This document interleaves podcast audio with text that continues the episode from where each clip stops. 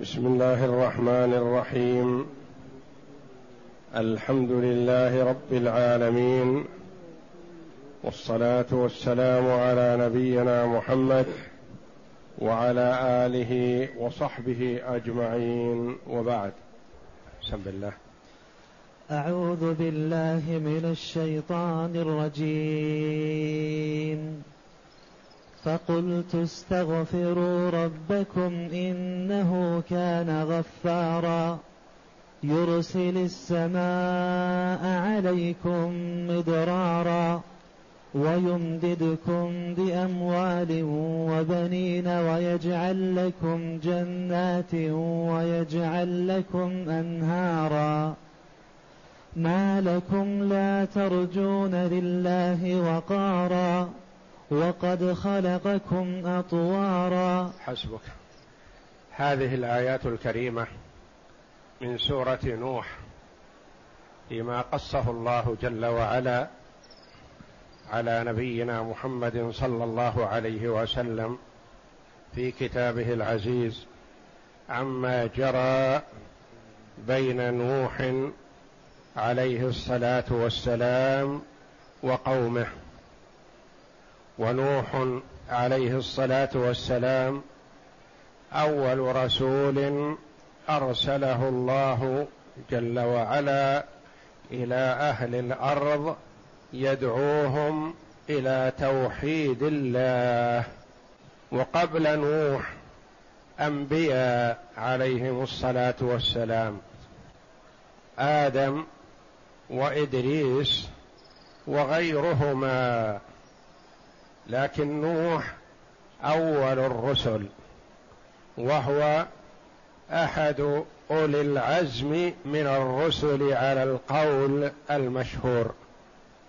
واولو العزم من الرسل خمسة على القول المشهور نوح وإبراهيم وموسى وعيسى ونبينا محمد عليهم الصلاة والسلام.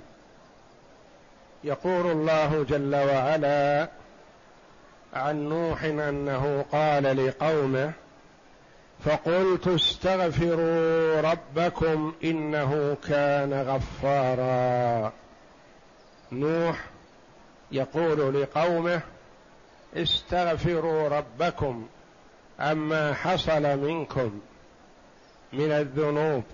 حصل منكم أكبر أكبر ذنب عصي الله به وهو الشرك بالله الذي هو أظلم الظلم وهو الذي لا يقبل الله من صاحبه عملا مهما تقرب إليه إلا إن تاب منه في الدنيا. فالله جل وعلا جواد كريم يتوب على من تاب.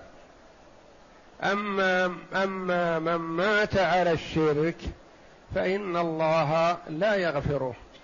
كما قال عز وجل إن الله لا يغفر أن يشرك به ويغفر ما دون ذلك لمن يشاء. يغفر جل وعلا الكبائر. وإن عظمت إذا شاء دون الشرك بالله إن الله لا يغفر أن يشرك به. ومع الأسف الشديد انتشر الشرك وشاع وظهر ممن يدعي الإسلام. وإلا الشرك من الكفار ليس بغريب. لكن الغريب والأسف الشديد أن كثيرا ممن يدعي الإسلام يصلي ويصوم ويحج ويعتمر ويزكي وهو واقع في الشرك الأكبر. وما ذاك إلا بتلاعب الشيطان بالعباد وإتيانهم من ناحية العبادة. وأن هؤلاء لهم قبول عند الله فيوجههم إلى عبادة من يعظمونه في نفوسهم فيصرفون لهم حق الله تبارك وتعالى. يصلي فإذا انتهى من صلاته ذهب إلى السيد أو الولي أو القبر أو الضريح وتوجه إليه وتذلل واستكان وخضع الخضوع الكامل الذي لا يخضعه في الصلاة ثم ينادي يا سيدي يا مولاي يا كذا يا كذا خذ بعضدي اشفع لي انفعني رد علي ضالتي اجبر انكساري وهكذا فهذا الشرك الأكبر الذي لا يغفره الله. فإذا انتهى من هذا ذهب يصلي. وإذا انتهى من صلاته عاد إلى القبر أو الولي أو الضريح. هذا الشرك الأكبر وهذا تلاعب من الشيطان بالعباد. وأول رسول أرسله الله جل وعلا إلى أهل الأرض نوح عليه الصلاة والسلام لما شاع الشرك في قومه وإلا فما كان بينه وبين آدم قرون قيل عشرة قرون وقيل أكثر ما كان فيهم الشرك. ولكن لما حدث الشرك أرسل الله جل وعلا وعلى نوحا عليه السلام ليدعو الناس إلى عبادة الله وحده. وكما تقدم أن الشيطان دخل على هؤلاء من طريق استحسنوه وتدرج معهم تدرجا حتى نال مراده. أمرهم بالتصوير هؤلاء الذين يعظمونهم ويحبونهم ويجلونهم لعبادتهم لله فصوروهم ثم تبركوا بهم ثم عبدوهم من دون الله. وكثير الآن في كثير من أقطار العالم الإسلامي ينتسبون إلى الإسلام وهم واقعون في الشرك الأكبر. لأن الله جل وعلا يقول فمن كان يرجو لقاء ربه فليعمل عملا صالحا ولا يشرك بعبادة ربه أحدا. هؤلاء أشركوا عبدوا مع الله غيره والله جل وعلا يقول في الحديث القدسي أنا أغنى الشركاء عن الشرك.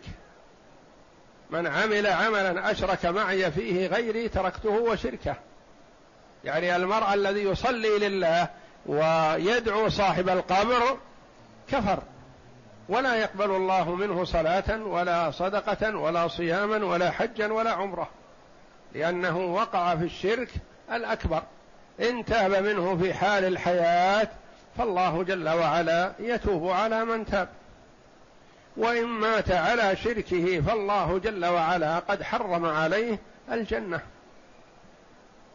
يقول الله جل وعلا عن نوح عليه السلام وهو يناجي ربه ويقول فقلت استغفروا ربكم إنه كان غفارا.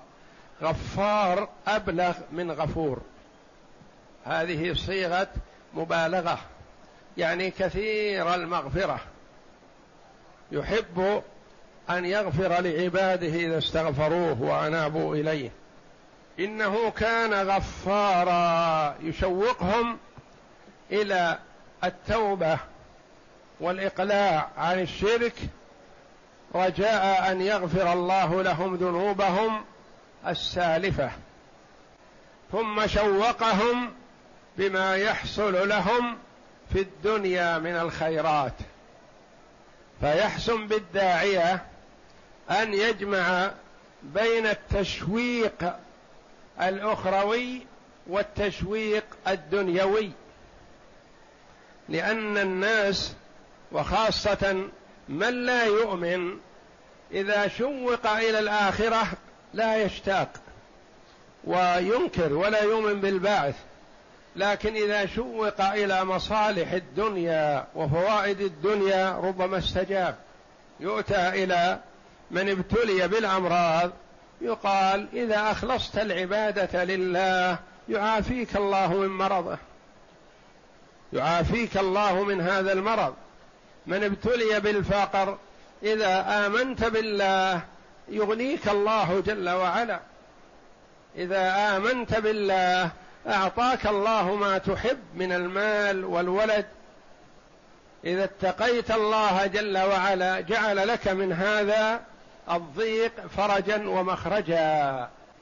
فربما دخل في الإسلام رغبة في ثواب الدنيا ثم إذا تمكن الإيمان من قلبه زهد في الدنيا ورغب فيما عند الله جل وعلا. فقلت استغفروا ربكم إنه كان غفارا يرسل السماء عليكم مدرارا. السماء إذا كان المراد بها العلو أو مرادا بها الأجرام السماوية فالمراد يرسل ماء السماء. لأن الله جل وعلا لا يرسل السماء التي هي الأجرام ولا ينزل العلو وإنما يرسل ماء السماء وقد يراد بالسماء المطر كما قال الصحابي رضي الله عنه خطبنا النبي صلى الله عليه وسلم على إثر سماء كانت من الليل. على إثر سماء يعني على إثر مطر. وأن الله جل وعلا يقول أصبح من عبادي مؤمن بي وكافر. فمن قال مطرنا بفضل الله ورحمته فذلك مؤمن بي كافر بالكوكب. ومن قال مطرنا بنوء كذا فذلك مؤمن بالكوكب كافر بي أو كما قال صلى الله عليه وسلم. على إثر سماء يعني مطر. يرسل السماء أي المطر. أو يرسل السماء أي ماء السماء. عليكم مدرارا. مدرار يستمر درره. يعني ينزل باستمرار. فتخصب الأرض وتنبت وتحصل الخيرات. يرسل السماء عليكم مدرارا ويمددكم. يمدكم ويعطيكم. بأموال وبنين. يعطيكم الغنى والأموال في الدنيا. ويعطيكم ويرزقكم البنين من الأولاد لأن الناس يميلون ويحبون ويحبون أن يكون أولادهم من البنين ويمددكم بأموال وبنين. بنين على الذكور خاصة والأولاد تشمل الذكور والإناث والبنات للإناث خاصة. ولذا قال الله جل وعلا في كتابه العزيز يوصيكم الله في أولادكم لا في الذكور خاصة وإنما في البنين والبنات. ويمددكم بأموال وبنين ويجعل لكم جنات بساتين في الدنيا. يكثر لكم البساتين والخيرات والفواكه والثمار. ويجعل لكم جنات ويجعل لكم أنهارا. يجعل مع الجنات أنهار مياه جارية تسقي هذه الجنات لأن الجنة إذا انقطع ماؤها تحسر صاحبها. وإذا كانت جنه وماؤها متوفر أنس بها صاحبها وارتاح. ويجعل لكم جنات ويجعل لكم أنهارا. يمددكم بأموال وبنين ويجعل لكم جنات. ولم يقل جل وعلا ويجعل لكم جنات وأنهارا قال ويجعل لكم جنات ويجعل لكم أنهارا. قال العلماء رحمهم الله للفرق بين ما فيه عمل للإنسان وما لا عمل له فيه. ويجعل لكم جنات هذه إذا اشتغل فيها الإنسان وزرع كان له وغرس كان له جنة فتحصل له من الله جل وعلا وبمجهوده. وأما الأنهار فهي مدد من الله. ما بقدره الإنسان أن يجعل المحل الذي ليس فيه انهارا يجعل فيه أنهار لأن هذا شيء يسوقه الله جل وعلا. ويجعل لكم جنات ويجعل لكم أنهارا. جاء رجل إلى الحسن البصري رحمة الله عليه يشكو إليه الفقر. قال أنا فقير ما بيدي شيء. قال له استغفر الله أكثر الاستغفار. جاء آخر قال ما عندي ذرية ما عندي نسل. تزوجت وأكثرت ما جاءني أولاد. فقال له أكثر الاستغفار. أستغفر. جاء آخر ثالث يقول أنا أزرع وأحرث وأعمل لكن الناتج قليل. ما تنتج المزرعة إلا شيء قليل قد لا يكفي لنفقتها. قال له أكثر الاستغفار. جاءه آخر يقول مزرعتي نفد ماؤها نضب ماؤها. ونهرها الذي يسقيها توقف. يشكو الحال عليه. فقال له أكثر الاستغفار. وعنده الربيع. أحد تلامذته. يسمع هذا ما يقول وما يقول له الحسن. وهكذا. فلما ذهبوا خمسة كلهم كل واحد يشكو حال من الحالات. قال له يرحمك الله. جاءك أناس كثر يسأل يشكون عليك أحوالا متفاوتة ويطلبون منك التوجيه وكلهم تقول له استغفر أكثر الاستغفار. كيف هذا؟ قال ما قلت لهم إلا ما في كتاب الله جل وعلا. من يرزقه الله جل وعلا الفقه والتبصر والتمعن في معاني الآيات يستنتج منها الخير الكثير. ما قلت لهم إلا ما في كتاب الله تبارك وتعالى. يسألونني العلاج وماذا يعملون فأرشدتهم إلى ما أرشد الله جل وعلا إليه. على لسان نبيه ورسوله نوح على نبينا وعليه أفضل الصلاة والسلام. فقال وأين هذا من كتاب الله؟ كل واحد يشتكي حال من الحالات المتفاوتة. والعلاج في كتاب الله؟ قال نعم. فقلت استغفروا ربكم إنه كان غفارا. يرسل السماء عليكم مدرارا. ويمددكم بأموال. اثنين. وبنين. ثلاثة. ويجعل لكم جنات. أربعة. ويجعل لكم أنهارا. خمسة. هذه في آية من كتاب الله. فمن يرزقه الله جل وعلا الفقه في الدين والعلم في كتاب الله يستنتج منه علوم الدنيا والآخرة. فهو تربى في بيت أم المؤمنين. أم سلمة رضي الله عنها وأخذ عن الصحابة. هو من كبار التابعين الحسن البصري رحمه الله.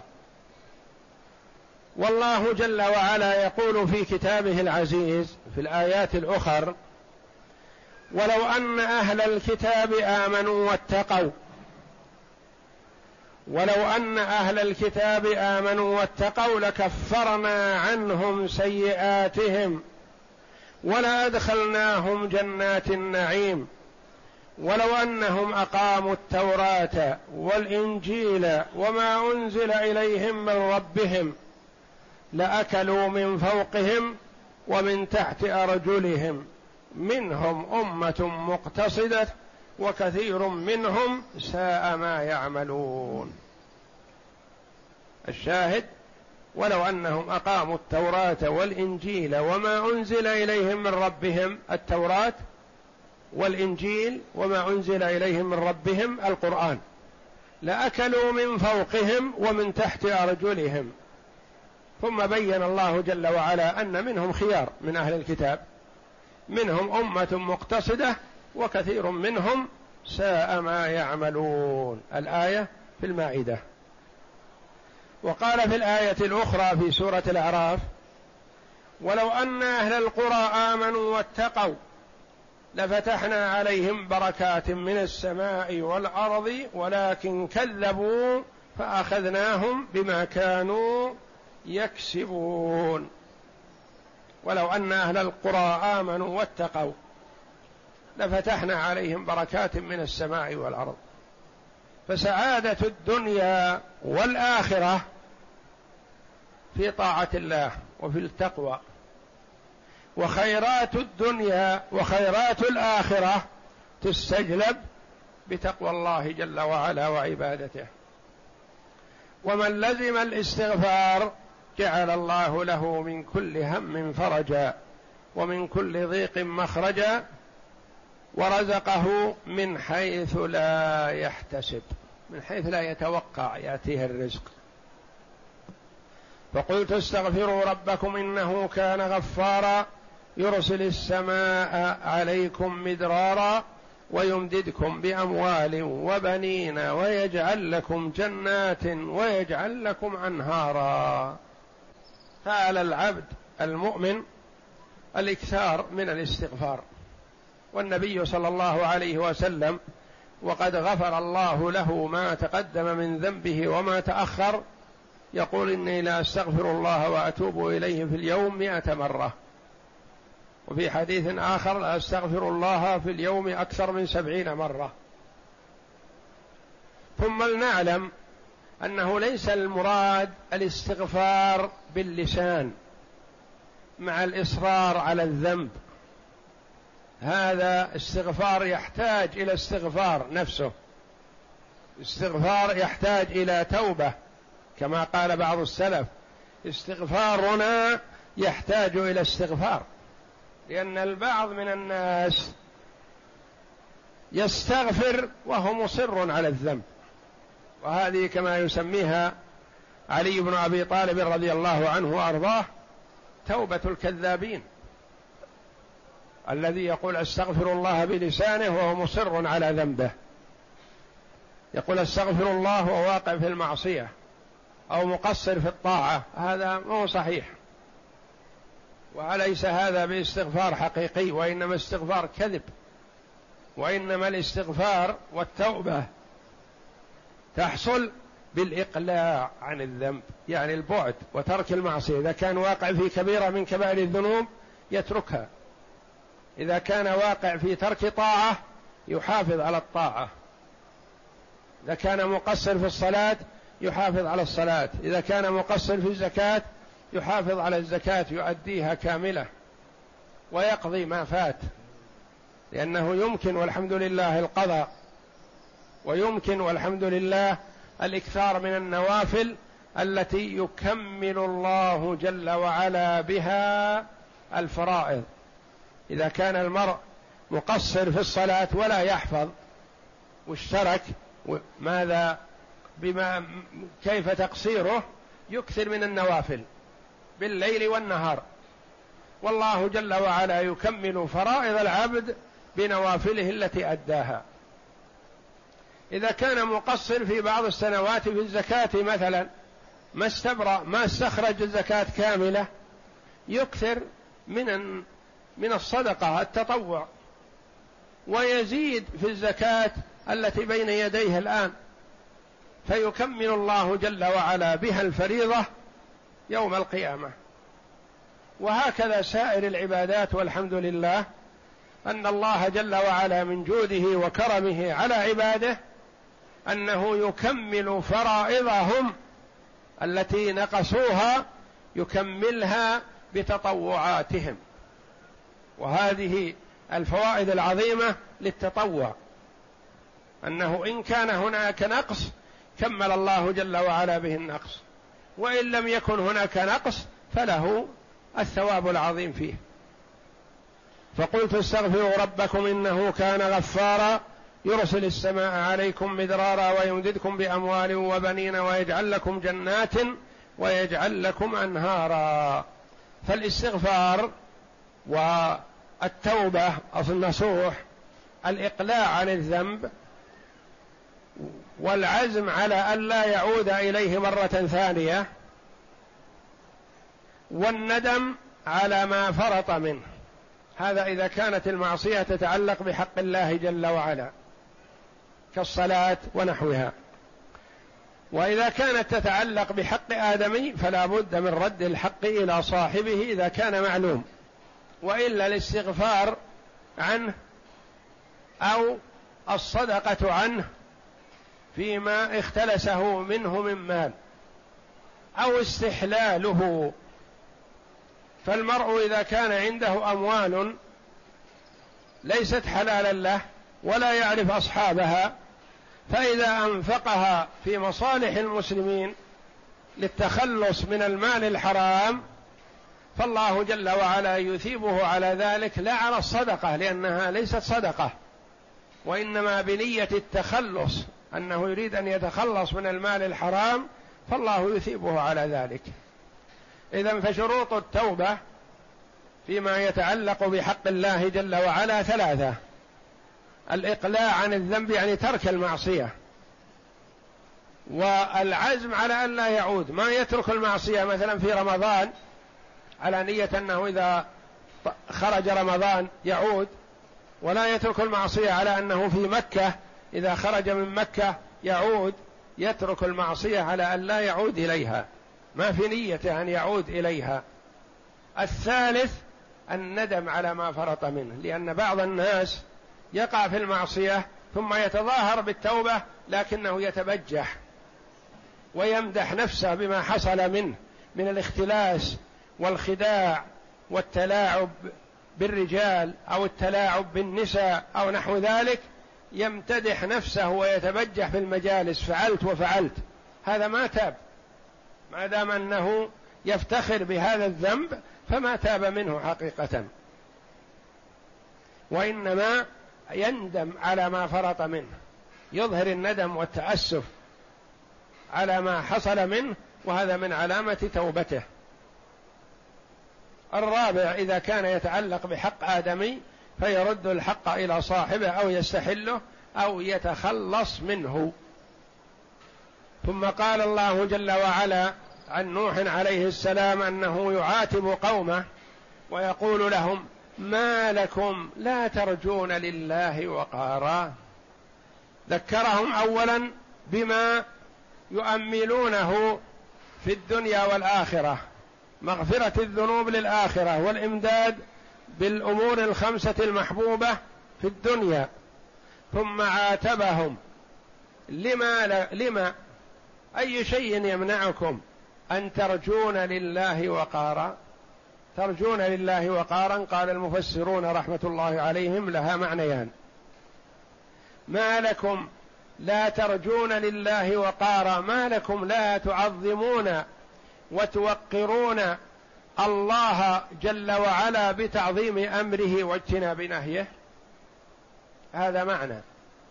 ما لكم لا توقرون الله بامتثال أمره واجتناب نهيه؟ المعنى الثاني ما لكم لا تؤملون أن يرزقكم الله جل وعلا الوقار يعطيكم الوقار في الدنيا والآخرة والتعظيم. ما لكم لا ترجون أن يعظم الله شأنكم وأمركم في الدنيا والآخرة.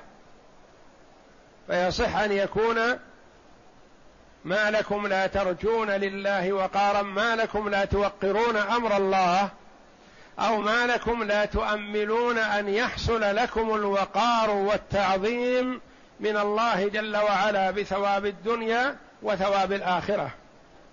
ما لكم لا ترجون لله وقارا. ثم ذكرهم بأصلهم ومنشأهم وهو الجبروت والعظمة والتكبر والعناد. لا أمرهم ما هو؟ كل واحد يعرف أصل مبدأه ونشأته. وقد خلقكم أطوارا. خلقكم وسيركم من طور إلى طور. قيل رضع ثم صبيان ثم كهول ثم شيوخ. رضيع ما بيده من الأمر شيء. وقيل أصل النشأة أصلهم الأول الأول من تراب. ثم من أخلاط ونبات لأن الرجل يأكل ما يأكله من نبات الأرض ثم يحصل منه المني والإنزال والنطف. ثم يكون نطفة في الأرحام ثم ينشأ في الرحم شيئا وشيئا من كونه نطفة. نقطة مني ثم علقة ثم مضغة ثم عظام ثم لحم ثم طفلا سويا ثم يخرج ويولد ثم ينشأ في الدنيا هذه النشأة التي يدركها بنفسه لنفسه ولبنيه ولبني جنسه. ما لكم لا تعظمون الله وقد خلقكم هكذا هو الذي طوركم وهو الذي أنشأكم.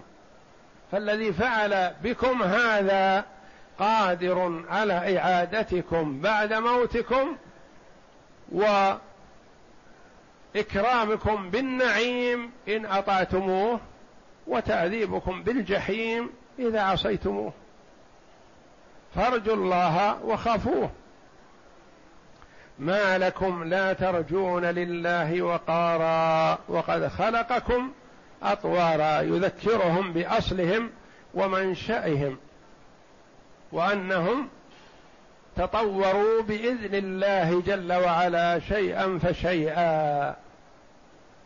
والمرء إذا تذكر مبدأه ونشأته علم أن الله جل وعلا الذي خلقه هكذا قادر على إعادته.